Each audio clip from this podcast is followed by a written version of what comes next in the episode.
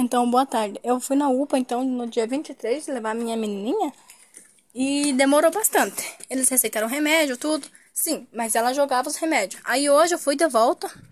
Eu fiquei muito indignada que só tem um médico atendendo aquela UPA. Um médico. Eu fiquei muito impressionada de ver aquilo. Criança chorando, gritando, vomitando. Mesmo criança dormindo nos colos das mães, de dor. Porque os coitadinhos não aguentam de dor e acabam dormindo. Então, eu tô muito indignada com o UPA mesmo. Sinceramente. O hospitalzinho da criança tava melhor. Tinha dois, três médicos pra atender. Agora, o UPA, não sei o que aconteceu. Tá uma porcaria mesmo. Falar bem na realidade, tá uma porcaria. Precisa de mais médico lá? Precisa. Porque um só não tá dando conta de tantas crianças que tem lá.